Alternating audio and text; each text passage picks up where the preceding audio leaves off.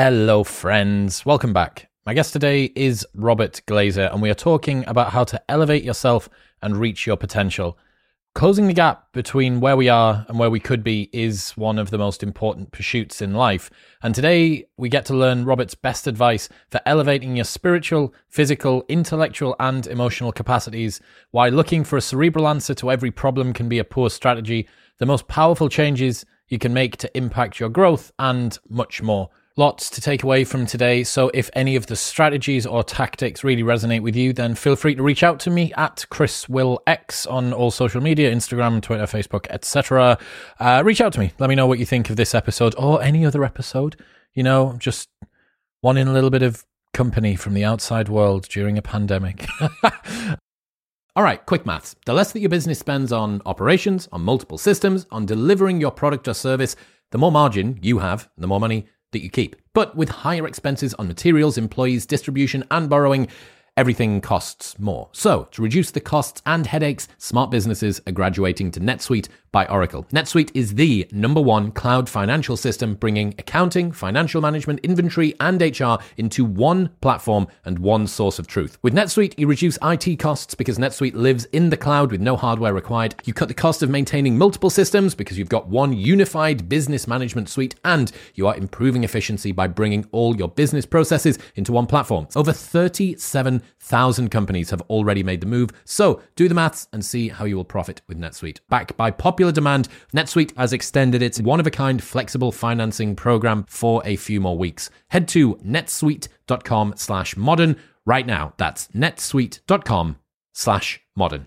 This episode is brought to you by Whoop. I've worn Whoop for over four years now, since way before they were a partner on the show, and it is the only wearable I have ever stuck with because it's the best. It is so innocuous, you do not remember that you've got it on, and yet it tracks absolutely everything 24 7 via something from your wrist. It tracks your heart rate, it tracks your sleep, your recovery, all of your workouts, your resting heart rate, your heart rate variability, how much you're breathing throughout the night. It puts all of this into an app and spits out very simple, easy to understand, and fantastically usable data. It's phenomenal. I am a massive, massive fan of Whoop, and that is why it's the only wearable that I've ever stuck with. You can join for free Pay nothing for the brand new Whoop 4.0 strap. Plus, you get your first month for free and there's a 30 day money back guarantee. So you can buy it for free, try it for free, and if you do not like it, after 29 days, they will give you your money back. Head to join.whoop.com slash modern wisdom. That's join.whoop.com slash modern wisdom.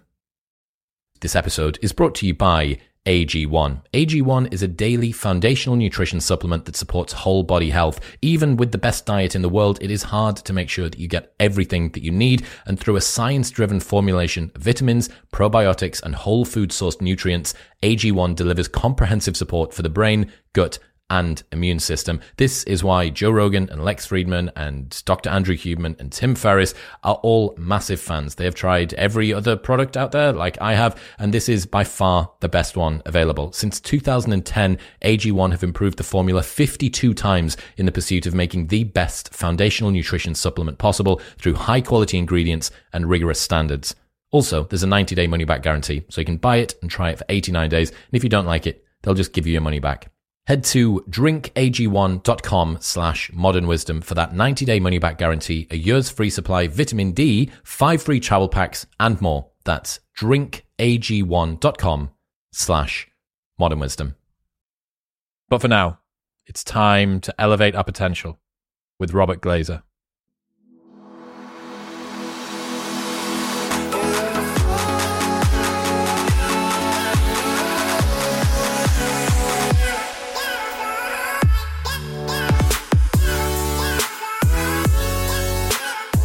What does the word elevate mean to you?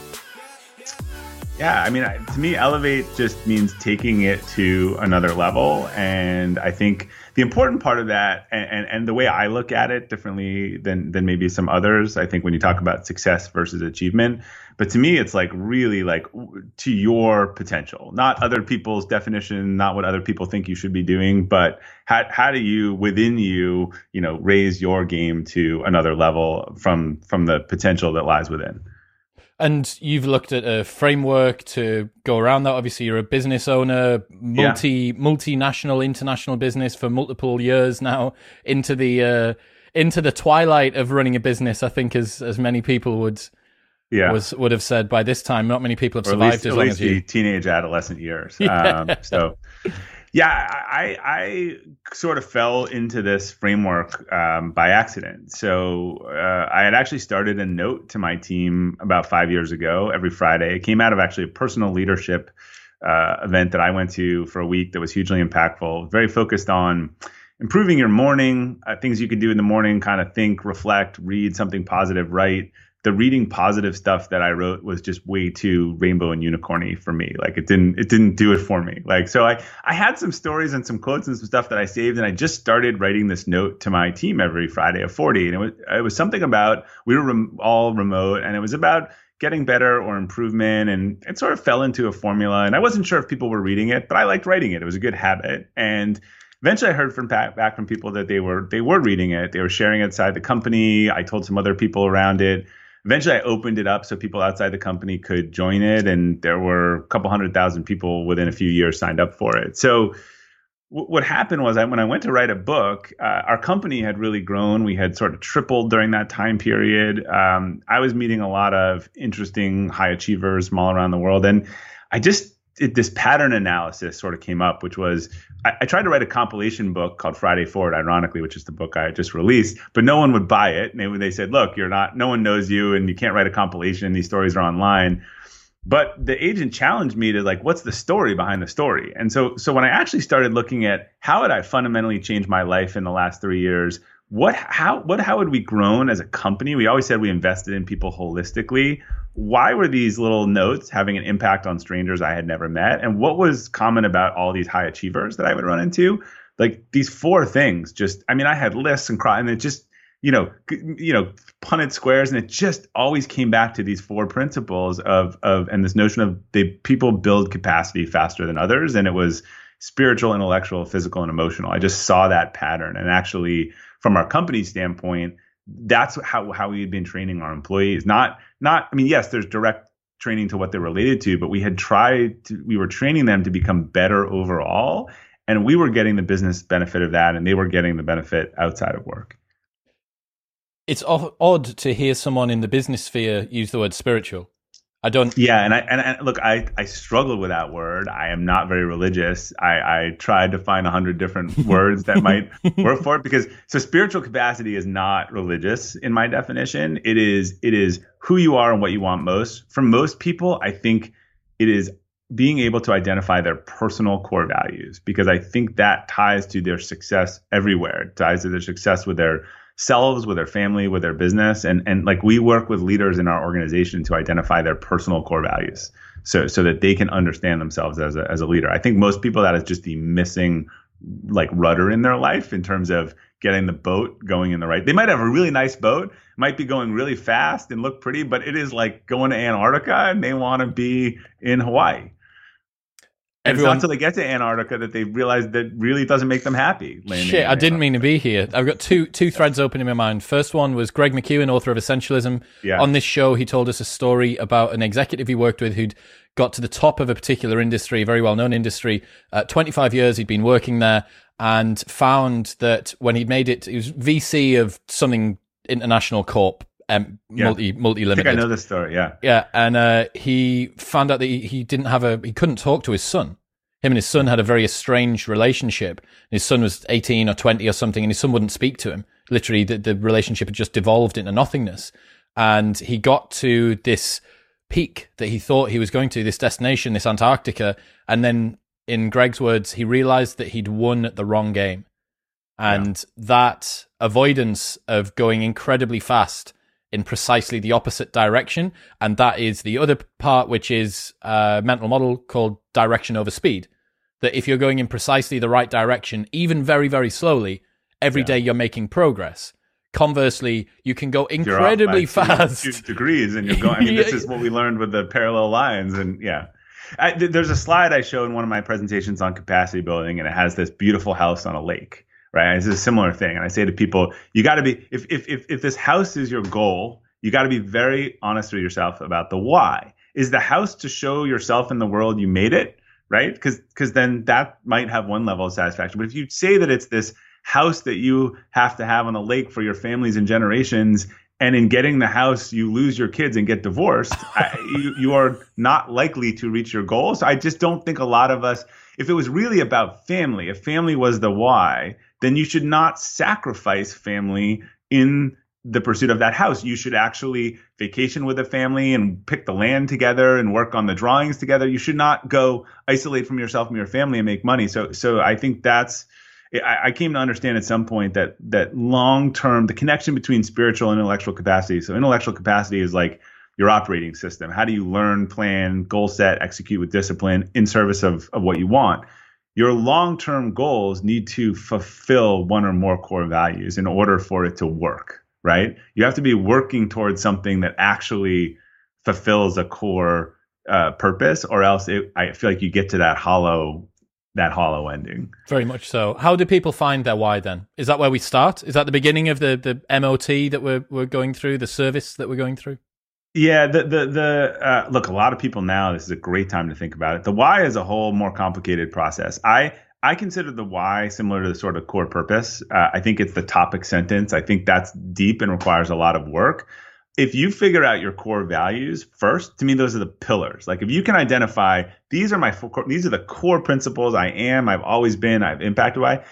Sometimes the why starts to become clearer because it is literally like the the roof or the topic sentence that sits across these pillars of values. I always say for for a company the why is easier because it's always usually why they started, right? Like we started to eradicate blindness and then they figure out the values as they get team. For a person, I think you you more want to be clear on the values. Um, and then the the why is is hard work. And it ties to Friday Forward I wrote this week. I mean, I will say 90 not 90 70% of the time i think people's why is connected to a deep point of pain or something early from their childhood or an experience they had from which in, in, a, in a positive way becomes the driving force for why they do what they do. I think it's very obvious for some people. I think for other people, it's sitting right there, but it's amazing how they haven't made the like a couple times because I've spent a lot of time paying attention to this.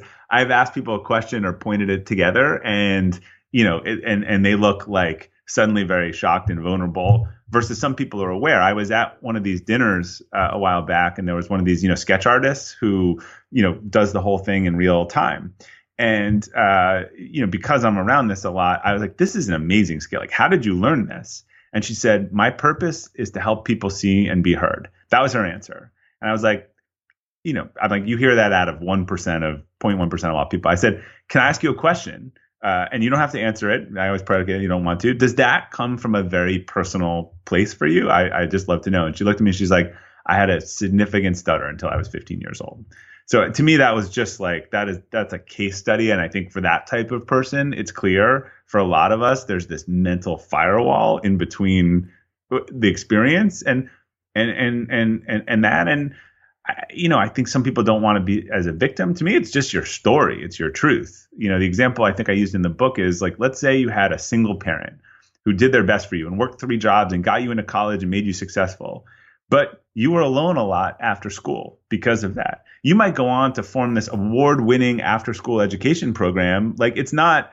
It, it, it's just your truth. Your parent, you're not upset about your parent. They did the best, but there was something in that that that you know you wanted to fix for other people and in fact i actually think that severe drive come is what is what's created from that experience it's so interesting what our childhood experiences and the predispositions and the presumptions that we have about the world and ourselves and how we connect with others it's it carries through and then it keeps on rearing its head you know, like when you see yeah. uh, dolphins jumping out of the ocean, you're like, it's flat, and then every so often it just jumps out, and you're like, oh, there's that thing again.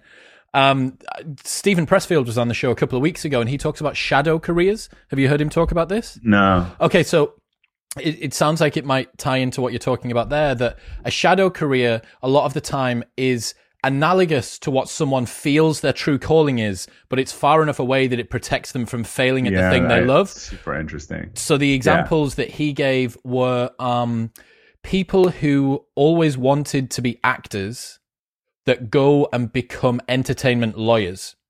So they yeah. are close to I the. You're going to say they become like play coaches or something like that, but yeah, maybe I guess maybe the maybe the director as well, perhaps yeah. that they get to they get to do it, but they don't. Um, yeah, and they they get to look after. They do to the, sort the deals. It's analogous. They're kind of there, but it's a shadow career. It's just a it's the lesser version of of what they genuinely wanted to be. Someone wanted to be a a singer on stage and then became a teacher teaching music, and you're like, well, it, you you almost yeah. there, but without the pressure. And I think that's kind of relates. And what's interesting, what and, and, and I think what we'll see coming out of COVID, I mean, how many people, you know, like people get comfortable, and you know, in that comfort, they are not willing to leave okay for better, right? So I think. You know, they get laid off and that shadow career becomes the primary career. It's oftentimes it takes that. I think COVID 19 will be a huge career transition for a lot of people say, look, you finally took away from me what I wasn't willing to kill, the sort of comfortable, and, and and now I'm gonna you know, in the midst of this without good options, I'm going to lean into that, right? And uh, yeah. it, it, it's interesting how that how that happens. Do you think that we're going to see the reversal of the polarity of this stuff? Because I was talking to Daniel Sloss, Netflix special comedian, this week, and he yeah. said he thinks we've lost a whole generation of creatives and artists in all forms live musicians that have realized they can't perform live, comedians that haven't been able to keep their comedy going, artists that can't go and sell their work to anyone because no one's going to art exhibitions, etc., yeah. etc. I wonder whether the people who had um, embraced their proper calling, their full yeah. calling, perhaps may have had it you muted go the other way and yeah. go into shadow career. And the people for whom they were looking for this opportunity, I wonder whether you're going to have the entire stool, bar stool get turned upside down. Yeah, you know, there are always some seismic and permanent changes in these things, but then I think there's always an overestimation of things that will never be the same, which you know isn't true. I, I just think you see a, you see a ton of innovation, right? I think you see.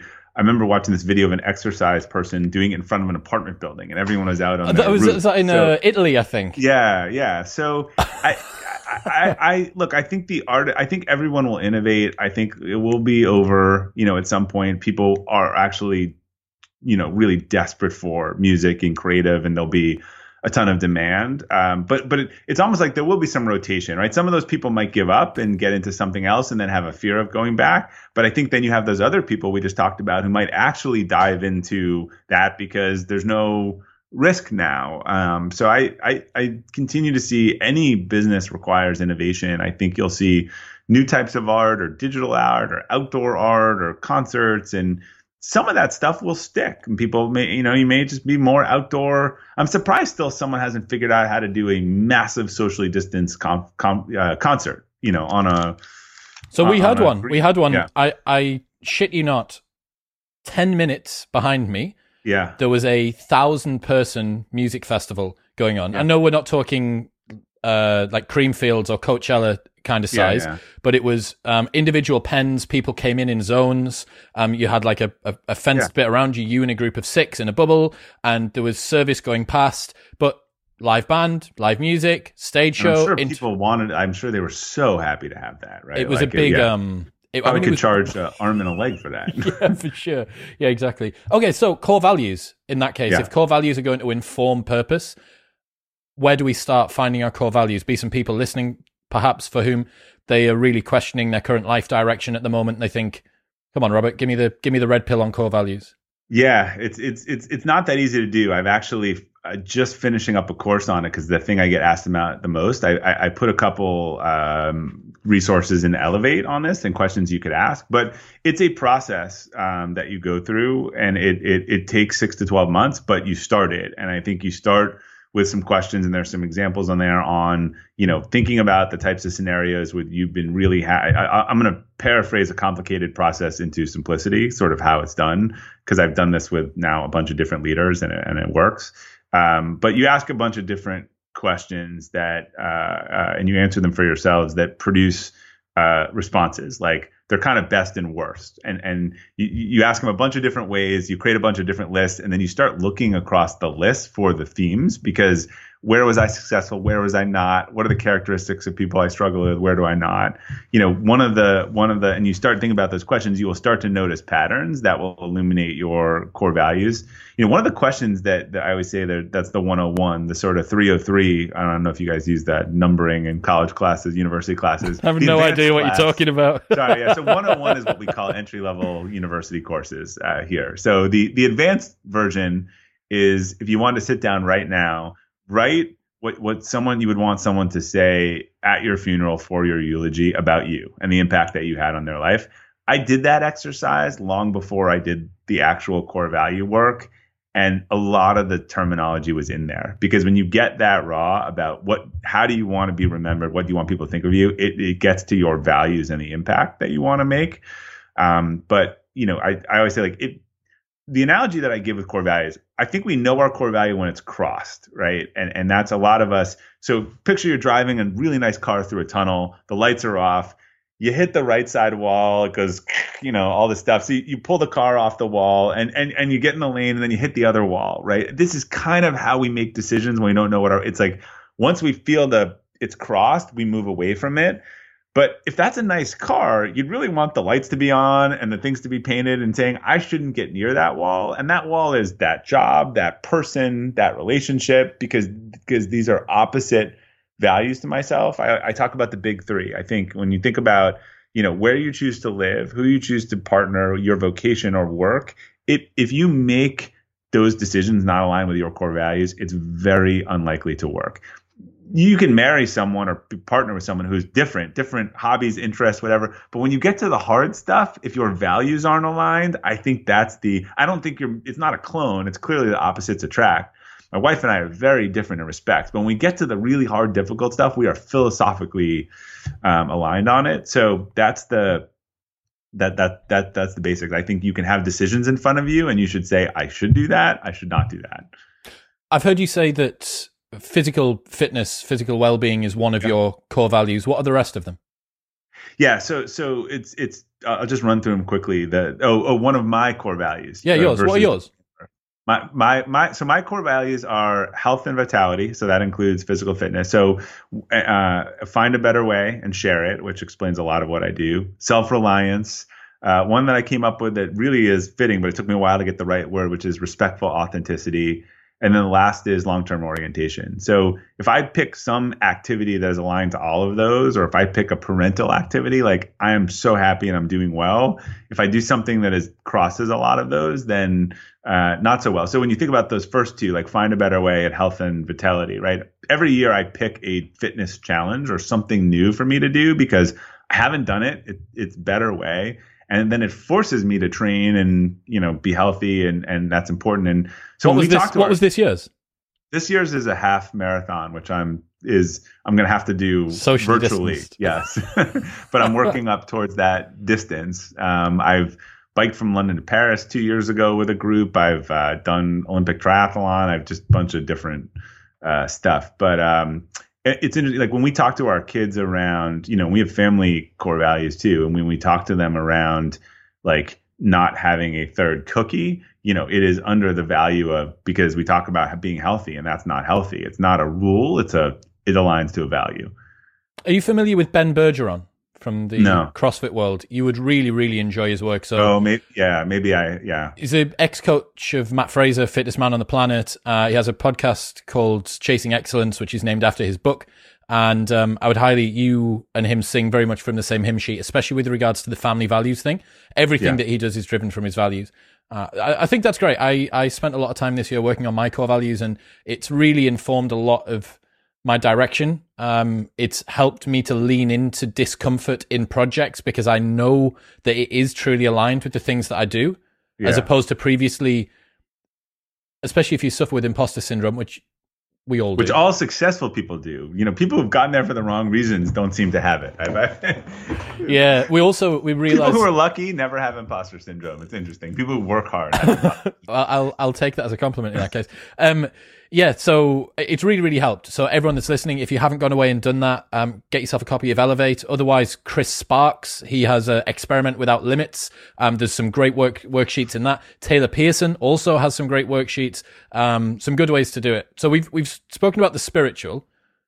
Should we go into the intellectual next? Do those two yeah. kind of follow on from each other? Yeah, they, they actually go in a particular order uh, for me. So let, uh, let me just let me set the framework, and then we can dive into each one just to make. I'll recast. So spiritual is your core values, kind of you know who you are and what you won't want. Intellectual capacity, as I always say, it's about how you improve your ability to think, learn, plan, execute with discipline. So this is kind of growth mindset, being proactive, long-term goals, short-term goals, routine habits, accountability. It's kind of once you know what you want, how do you get it? Your operating system. How do you make your operating system better?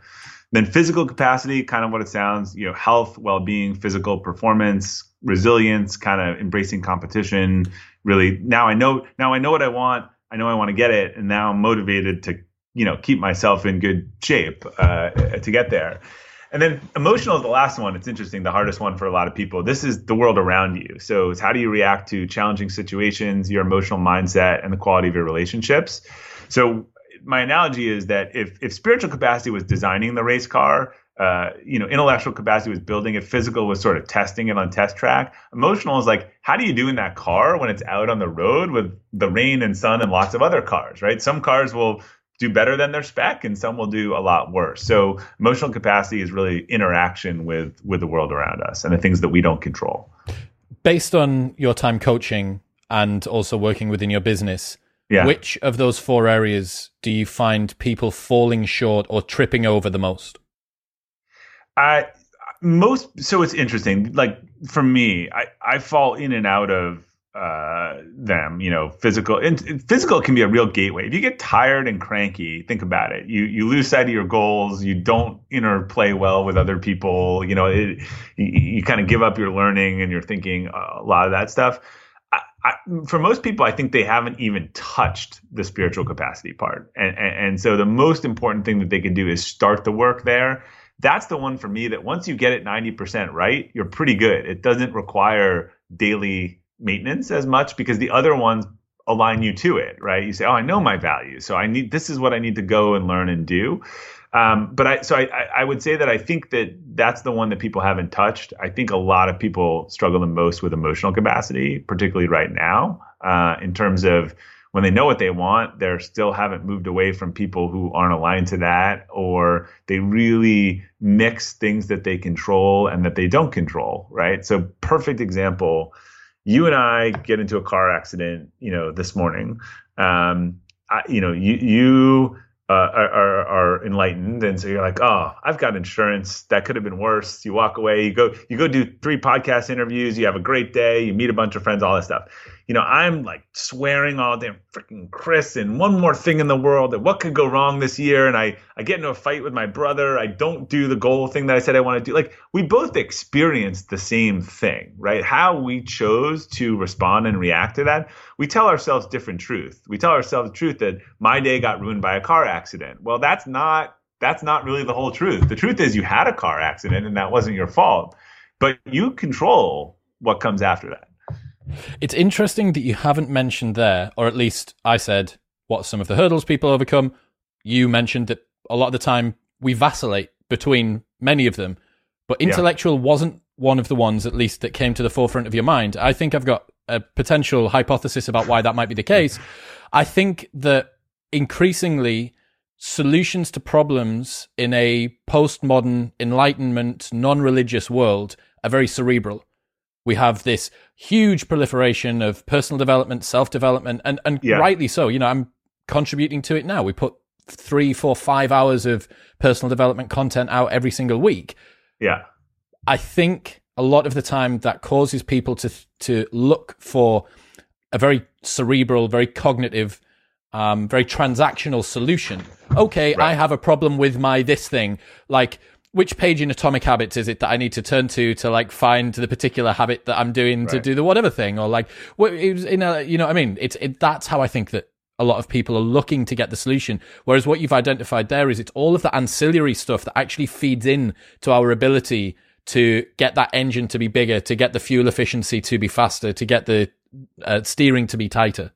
Right. And and it's an it's an interesting point you make because I think that a lot of people in that realm are again they're looking for that hack or that quick fix. But that's not what it's meant to mean. It meant to mean when once I know what my most important contribution is, I'm going to do everything I can to learn and and focus and be disciplined about going in that direction. It is it is the glue that sort of holds you to that. It's not the it's not the quick fix, right? I'm not, I, I, I think there's a misunderstood line between the 80 20 rule and hacks. You know, I, I think that, I, I think there's always an 80 20 rule. There was just some study I saw yesterday, someone sent me because they know I love the 80 20 rule that like 20% of super spreaders or 19.8% of super spreaders in Singapore had created 80% of the cases. Like it was just really, it was really Do you want me to give you another one to add to your collection? yeah. So the bottom 80% of men on Tinder are competing for the bottom 20% of women, and the top 80% of women on Tinder are competing for the top 20% of men. Sounds about right. That's from Dateonomics. So there you go. Facts don't care about your feelings, Karen. I'm very sorry about that. Um, intellectual. How can we talk about yeah. expanding our intellectual capacity? What are some of the, the key areas that you um, find coming up during your work? To do with that? Yeah, so so to a lot of it's goal setting and I think understanding. I was not I didn't understand this. You know, I would set a lot of one year goals and I would meet them and I'd feel great, but they weren't connected. So to me, it's now a reverse engineering process. What are the long term goals? Do the long term goals fulfill the values? And therefore, short term goals are actually down payments on the long term goals, or else we go for the short stuff versus like, I need to make deposits. When you have two things and one of them is put the envelope in the mail or the other is climb the mountain, like we just put the envelope in the mail, we put the envelope in the mail, and the mountain stays pretty far rather than take a step, take a step, take a step. So I, I think it's, I think at, I'll give, I'll answer this. I'll giving you examples at both ends of the spectrum. So really setting what we want, why we want it, and then committing to the pieces to get there. Again, back to that house. Like, I want this house in town. Well, I need to save the money for it. My t- family and I need to go to towns, find out where we want it to be. We need to pick a develop. Like, those are all things I could do over time rather than just, you know, deciding get there. And then the other fully through the whole spectrum on the other side of routine, all that stuff, I think is just accountability, right? A great people and leaders they want accountability. Other people do not. You know i was hearing someone reinforce that like world uh, todd herman world class performance coach and he was saying like michael jordan they love accountability. They love being yelled at told they're not doing something. You know average people do not want accountability. They want to excuse their way out of it. So there's multiple levels of that. You know, there's self accountability, which is can be journal writing. It's really annoying to write you're going to do something for five days in a row and read it, you know, and then do it. There's there's peer accountability, where even me sending you what I said I was going to do that week every Friday at 10 a.m. You know, ups it up, and that's where a lot of mastermind groups come in. And then there's public accountability, where people just put their thing out at the beginning of the year. Dear world, this is how much I'm going to weigh at the end of the year. This is what I'm going to do. A- anyone who does all three is is probably in a unique, rarefied feel. I like it. Where else in intellectual do people have holes that can quite easily be filled? I yeah, I I think there is confusion between an intellectual capacity is not doing more, right? It is actually think about upgrading the processor. When you upgrade the processor, it should crunch more data with less energy, right? So I think a lot of times like let's say I a lot of people this crosses into emotional. I struggle with difficult conversations at work. Like I really struggle with them, performance conversation. So the night before, I sweat, I don't sleep, I get all whatever. Or I just sit down for a day and I read three books. You know, I, I listen to Patty McCord's podcast, who's or Kim Scott, who are like the world leaders on difficult conversations. And I now have upgraded my operating system with the tools and tactics. We're actually doing this now is less work and less energy. That to me is a huge mistake. I am not advocating anyone run the hamster wheel faster. I am saying upgrade the processor so the task requires less work and less energy.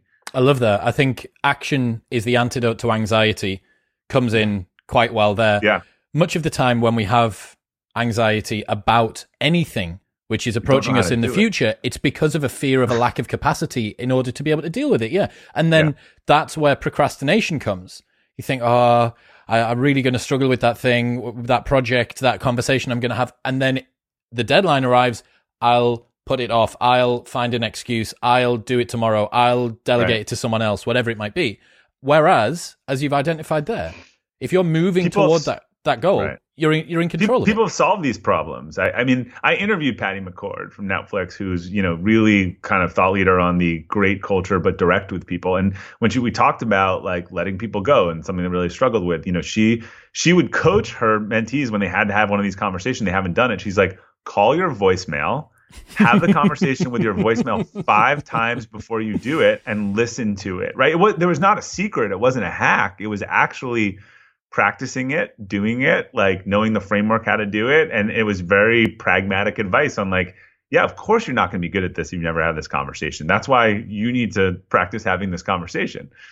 I wonder again whether this links back to the cerebral, overly cognitive argument that I made a little bit earlier that we presume because we see wonderful leaders that we guess are just bestowed with this magnetism and they just flow in a room and everyone loves them, it almost makes us forget that it's a skill the same as anything else. Great, it, it, it's a great lie we tell ourselves. A lot of the stories in Friday Forward demystify. If you ever listened to how I built this podcast, you know my favorite part is all these super successful company and people their worst dark moment where like they were almost out of business and and they go on for a long time you know for a lot of people. We love to be like oh that company was an overnight success right? Because that ascribes it to timing or luck. Or i don't think professional athletes get enough credit you know in cases where you say oh just so gifted. Like practices 10 hours a day. Like if you want to be a professional speaker and you practice speaking 10 hours a day you'd probably be a good speaker. I mean, most of these athletes, look, it's what they love to do. But they, the amount of work that they put in to practice things before they do them far exceeds anyone in the business world. 100%. I've been hugely on this flex recently that so few people, even if you're fully aligned, your goals, your dreams, what you know you need to do, you've broken it down into the individual steps and you're committing yourself fully, being as present as you can.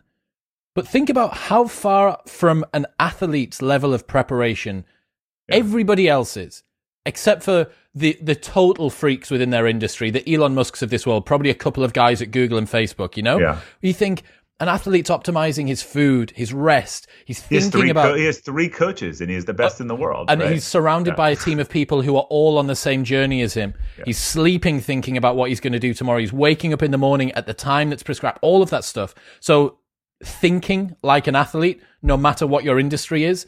I, I'm, I've taken a lot of inspiration from that this year, trying to turn pro. Right. And who are the athletes that always disappoint that people are, are, are you know, regret signing?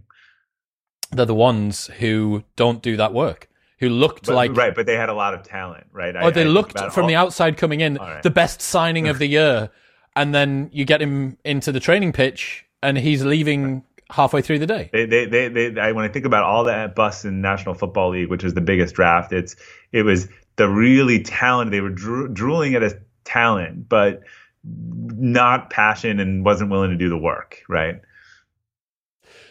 What's next? Physical. Physical, yeah. Physical. How do we expand our physical capacity? Well, it's interesting. You know, physical, uh, taking physical as an analogy to the other capacities, we understand it more. We tend to think that we have these things or we don't have these things, right? Versus you wouldn't say, oh, I can lift a found, found weight five times or I can't. You'd say, if I did it for 90 days each day, then it would be it would be easier. So um, you know, it, it's the health, well being, physical performance. Uh, I think we've moved past the. Uh, Greg McKeown talks about this a lot, but I think we've actually, fortunately, moved past celebrating leaders and executives who get no sleep and and and I think actually people Hustle are now yeah they're now going the other way saying I sleep 9 hours a night we're not we're not celebrating that anymore um, I think there's managing stress and and this is again where where where we build resilience I think sometimes I'm actually I believe I think resilience is this emotional and physical flywheel so I think we we do something and I, and I had a couple conversations with performance experts around this because I was like, what's the chicken and what's the egg? And and the consensus, not by a 80-20, but by a 60-40, was that I, think you do something hard that you don't think that you can do. Upon doing that, you gain uh, emotional confidence that lets you be willing to set a next benchmark. But it's actually that effort. I don't think you can will yourself to resilience. Like think, you actually have to get through that race, take that extra step, do it, and then you're like, oh, what other lies have I been telling myself? I, I, I, can't do. And, and, you know, the the thing that people are pointing out is that there's a mentor of mine. He's a great speaker. He always offers in a speech ten thousand dollars to anyone who goes back and brings a can of stress into the meeting. Um, he goes, go, go, go find me a can of stress and, and I will pay you. And his point is that stress is not an external thing. It is actually an internal response that we do to ourselves. And you could be stressed about, you know, the deal you're about to close for signing your company for a billion dollars. You could be stressed about, you know, not having enough food this day, your job. It actually has the same physical response on your body. We are using a very outdated flight or fight or flight mechanism like all the time, which was meant to save our life. And it does biological stuff to our body that's like pretty unhealthy. So if if if we sit in that state, we we are re- releasing tons of cortisol. Like if we don't, but it but it is with we are the only ones that can get us out of that state, right? I mean, it is the world does things that that cause stress to us. But as we said before, that is a different threshold point for everyone. It's a different subject matter for everyone, but it it shows up physiologically the same. So you've got something's occurred, you've had a phone call, something really stressful is about to happen. Yeah. The partnership that you thought was about to go through tomorrow, the merger is on the rocks.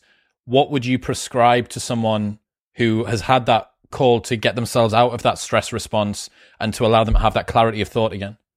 Uh, I mean, the basic thing is probably to get outside. You know, I, you actually have built up that cortisol, which was some I was talking to someone about this who understands the science of it more. So you've actually built up the fight or flight thing, and so you need to fight or flight, right? So if you actually, like a let off steam let off yeah, if you got into a big fight, you would probably let it off. Okay, but okay, so go punch someone in the street. Probably go for a run or okay. a interval training or something to actually like. I am very cognizant. I don't like running, but I love how I feel after I run. So I listen to podcasts or I do whatever I can because I know that it just puts me physically in a state that that I need to be in. But yeah, you actually need to go blow off that steam, I think literally or figuratively. Yes. Breathing as well, I'm going to guess, focusing yeah. on deeper breathing, activating the parasympathetic nervous system. Yeah, look, if you look there's a whole range of things. I think uh, if, if, if if if you do you know a meditation, if you do these things and you're comfortable and you know these are all things that you could do. It just I guess it goes to the level of where the person is. It's a good time to turn on your Calm or Headspace app.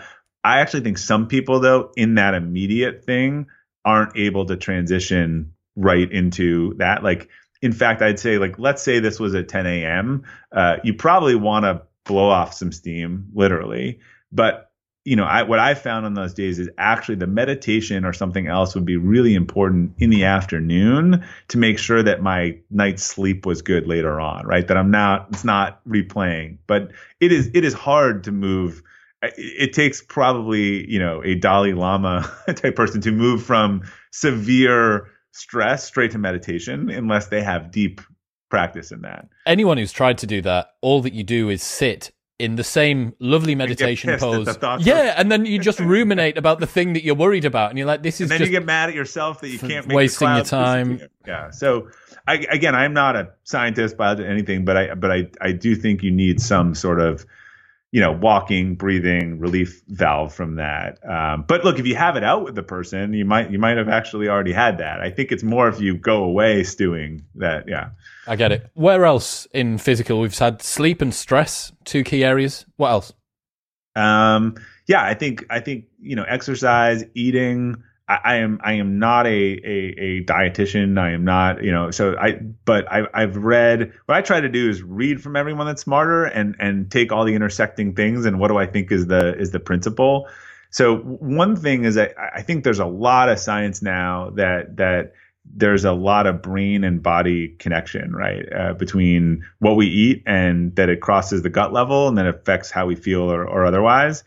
I think the also dangerous thing out there is that there's a lot of people saying that whatever their diet is, whether it's gluten or paleo or this, is the thing that everyone should do. And the really smart people who know this will tell you that it's completely the opposite. You know, one one man's poison is another man's. Uh, uh, now, for now, I'm blowing the out. Tonic. Is, is, uh, yeah, we'll go with the British tonic. So um, I think you know there are definitely different things that that affect each of our health and make us feel and i think you need to figure out what works for you. But in general you know less sugar less processed food less alcohol less caffeine like i think those are probably all general principles. Many of us are on a you know upper in the morning downer on the in the evening plan. And and i what I what I understand from again the people who understand this, I'm I'm very honest that this is secondhand, is that you're you know you're not allowing your body to go through those processes organically if you're always creating them art, artificially right? So if you to the example before if you only can calm down by having a drink you've now trained and you can only get yourself awake by having a coffee you are now training your body to to do that. It's weakening very much yeah. so. The buttress the scaffolding that your body's laid upon. You know like one of those is it a, the dali painting where all of the clocks are melting and they're all really sort of flaccid. All the clocks are melting on the side of a of a cupboard, yeah. and it's like propped up by loads of different individual prongs. Like you know when you put your hands in pizza yeah. dough and it's all falling all over. It's like these are the little prongs. However, if you take them away and you allow yourself to cultivate those capacities naturally, innately, yeah. if you choose to have a drink, a coffee, then you get to expand your domain of competence on top of something which is already sufficient, as opposed to um, Ideally, you'd have feeding. the drink after the run and the coffee after the workout, right? Where where, where you've you've combined in the organic response. Yeah, I get it. So emotional, final one. Yeah, this tricky one. So I, you know, a big. There's two big things of emotional. There's a bunch of different things, but the buckets. How you react to the things that you don't control. Um, so that's the first one, and then relationships, both the quality of your relationships and who you choose to spend time with in the first one, I think it's interesting. Like I, I, I have some family members that spend a lot of time on weather apps, and it always frustrates me. I'm like, to me, the what? weather, the weather is the perfect emotional capacity. Like the weather is going to be the weather, right? You are not going to change it. But if you're constantly, oh, it's going to rain tomorrow, or, or do you look and it's going to rain tomorrow, and like, oh, I'm going to go to the movies and get an umbrella, or do you actually like get stressed about what the weather is, or get frustrated that it's not lining up to what you wanted, right? That is a kind of a microcosm of emotional capacity. You don't control it. How do you react to it? And the second is relationships. I think, you know, we spend a lot of time with people who I would use a term called energy vampires, like where you actually feel worse after spending time with them. Uh, probably not as much time. Like you and I might not might see each other once a year, but we have this awesome, uplifting conversation. It's forward moving, whatever. But then I'm spending a lot of that time with a friend that I just don't have the you know courage to that I literally feel worse every time um, you know I spend with them, and I, I actually think we need to reallocate. You know, Jim Rohn said you are the average of the people you spend the the five people you spend the most time with. I, I think we need to even make a list of who who do we need and want to spend more time with, and how without breaking up or blowing up with those people do we remove energy from those relationships.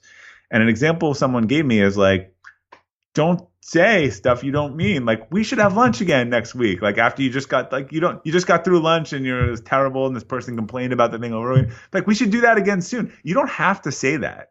you don't you don't have to call someone and have the same conversation, you know, with that relative every 4 days. You could call them every 6 days. Um so this thing about energy vampires really like if if you people you feel worse with after spending time with, you need to figure out a way to spend less time with those people. They are not moving you towards your spiritual and intellectual capacity in any way. The British equivalent of an energy vampire is a mood hoover. yeah, but you guys are so passive aggressive. oh, it's so fun. You'll have a hard time. You'll be like, "No, let's definitely get lunch next week," and like, and then afterwards, like, "Oh my god, that person is the worst." Like, yeah, I think there's certain things that both Americans and British could take from each other. Yeah. And you you are correct. The um the passive aggressiveness, the quiet behind the back, sulking, very sulky, very I, sulky nation. I, I was at are. a conference with someone in our industry with a bunch of competitors, and they walked up and hugged all of them, and uh, you know, walked away. I was like, that is so nice. We wouldn't do that in the US. You guys all get along. Like, we all hate each other. I thought it was so, it was so stereotypical. Okay. So we've looked at the relationship side of yeah. emotional. What's left? Uh, yeah, I think it's the things that we control. So, so circumstances, uh, and then and then and then people and, and I think there's also a piece that again to resilience there is that emotional side of resilience like how do I, you know, how do I plan for the next thing I'm going to do that I didn't think that I could physically do? Because what, what, what I think keeps people moving forward in that is, is being vulnerable, is getting out of their comfort zone. You know, I think that greatly increases their emotional capacity. People want to share, people want to be vulnerable. They're, they're just scared to. And when they do, the depth of their relationship, you know, two people have been having this superficial conversation for five years, aren't talking about the real thing that they want to talk about that would actually create the bond that they're seeking. Massively. A huge problem amongst young guys, I think, especially yeah. uh, ones that are professionals, type A's, trying to be overachievers. They, and I did for a very long time, I presumed that strength and confidence and bravado and courage and all of these things went along with not showing vulnerability. Whereas yeah. quite the opposite is true that the people with whom I have the deepest relationships are the ones that I've been the most vulnerable with. And it becomes self fulfilling. Uh, when you tell someone something which in the wrong hands could be quite catastrophic to you, yeah, that's really where you make a connection. And I think it, there's a, a, a book that's up on the big shelf up there, The Lonely Century by Noreena Hertz, uh, talking yeah. about this loneliness epidemic that we've got at the moment. And I wonder how many people are combating loneliness by trying to be overly confident, by thinking I am going to be the sort of friend that other people would want to be friends with. And the truth is that being more vulnerable and showing that side of you that is precisely the opposite of what you think other people want might be the uh, yeah, quickest way I, to make a connection. I think there's look, there's a lot of culture in this. There's a lot of gender history in this, particularly with boys, you know, feelings. I I mean, I I've heard the story, you know, closer to home for you. I can't tell you how many times I've heard a story from a coach or a speaker, an Irish boy, you know, and his father who just wanted to have a real discussion and give him a hug. And I, I, mean, my friend Phil McKernan, you know, just talks about, you know, he wasn't, it wasn't until he's 45 that he and his dad said they loved it to each other. They were, you know, it just, it was this thing you didn't do yeah. and they danced around it. And it was like, as a, as his son, it's all he wanted, you know, what, and, and I, have just, I feel like I've heard, so there is a lot of, there are cultural implications in, in a lot of this stuff, but I do think generationally it's, it's changing a bit, which is nice. I really like the, analogy that you drew between using the weather app.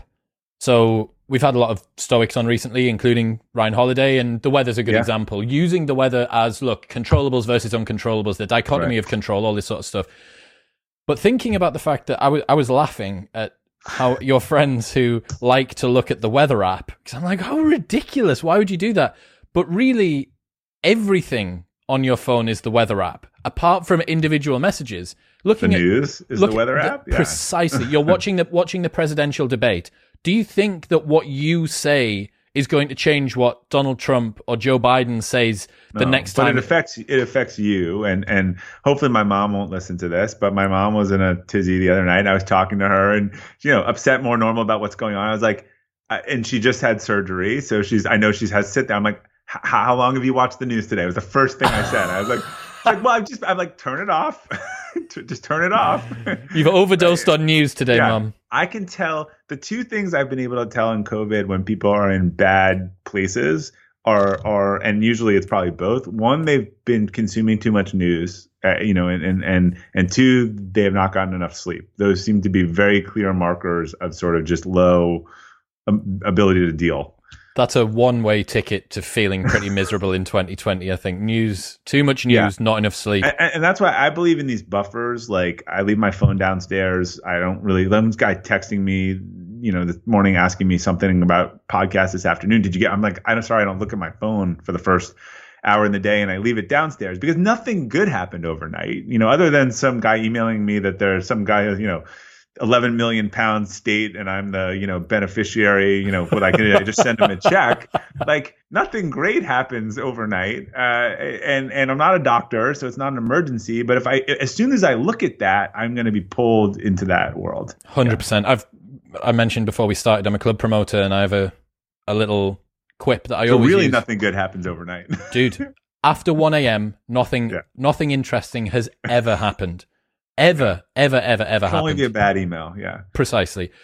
Self-limiting beliefs was something that I wanted to talk about with yeah. you. A lot of people we mentioned imposter syndrome earlier yeah. on. How can people overcome those self-limiting beliefs? I, I, think you need to look at the source of them. I, I, think a lot of times, I think you can think back to childhood. There were a lot of things placed on people and think about where that came from. Uh, also, there's stories that we tell ourselves because we don't want to do something and we don't want to fail at it. Like I always think it's interesting when someone says, you know, there's a framework that that a coach I worked with once used, more business coach, but says, I can't do that. I, I could never write a book. Okay, well, why? Give me the five whys why you can't write a book. So his thing is he takes the five reasons why you can't do it and then asks you how you could solve each of those five things. Well, I don't have the time.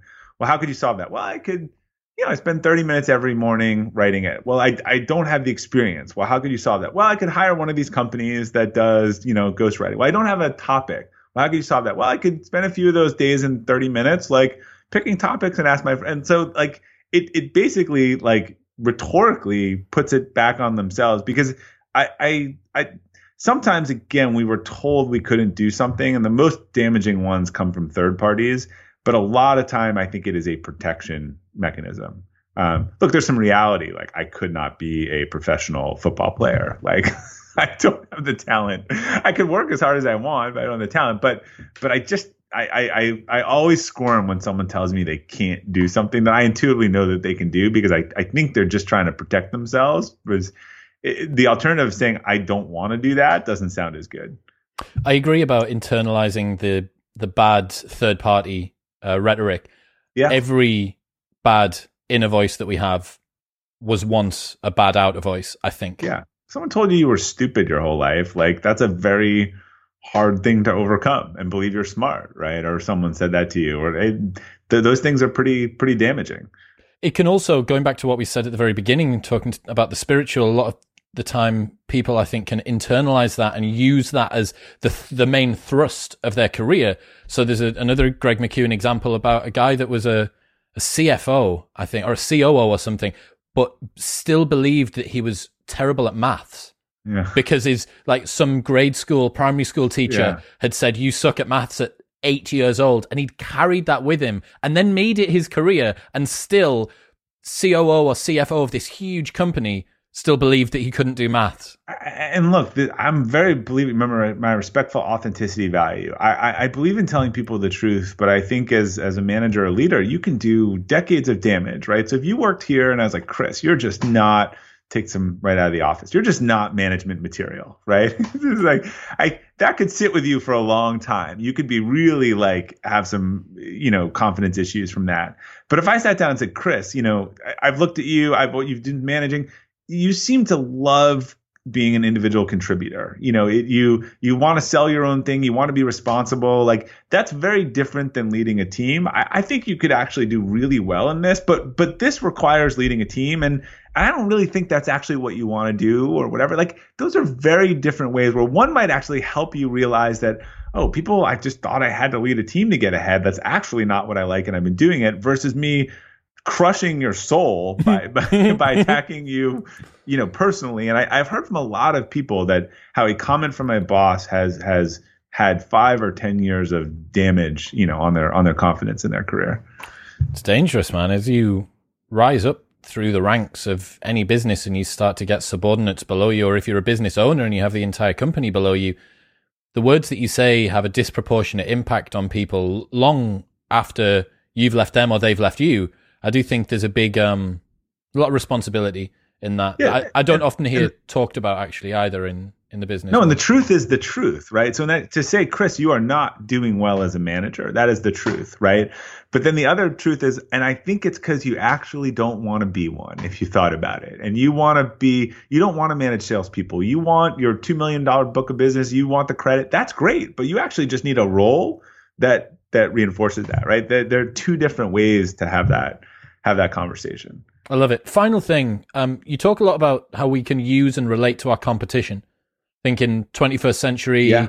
always on social media, comparisons, how much do you earn, yeah. the, the new house, the new car. How can we use and relate to our competition? Yeah, to me, like healthy competition is is I actually think we need to lose to we we need to learn to win well and lose well. And look, all monopolies happen because there's no competition. So I, I actually believe that competition is just about raising our own standards and understanding that whatever I'm doing today, if I'm doing the same thing in 10 years, it's probably not a winning strategy, right? I like to say if you were the best horse and buggy repair person in the entire world, you probably don't have a lot of work right now. So, um, I, to me, it's it's raising the bar on yourself, embracing it. I'm not, I, I'm not, I'm pro competition in that way. I'm not all saying it's all about winning. I actually I don't believe in that at all. But I think when you elevate the playing field, you you do it for everyone. Like I don't want to be the ten thousandth best place to work. Like I want, I want to be the you know top ten best places to work. I I don't think you'd have a lot of people who'd say like, oh, I want you know the person I want to fill this role is the person that no one wanted, right? I the, the, you know, there's usually someone that everyone's trying to do. So I, my, my, my, and my, my favorite example is the most enlightened yoga teacher in the world will compete for a single job at the biggest, you know, most prestigious yoga studio. Like it just is, is reality. And there's times when we need to win well and there's times that we need to lose well, lose well, but at least we're trying to up our game. I like it. Robert, man, I really enjoyed today. Where can people go if they want to sign up to your newsletter? Where else do you want to send them? Uh, yeah, so everything's really integrated now at robertglazer.com, G L A Z E R.com. Uh, the books there, books are there. Elevate podcast is there, and they can sign up for the Friday Forward newsletter as well. Awesome, man. Thank you so much for today. All right. Have a good one.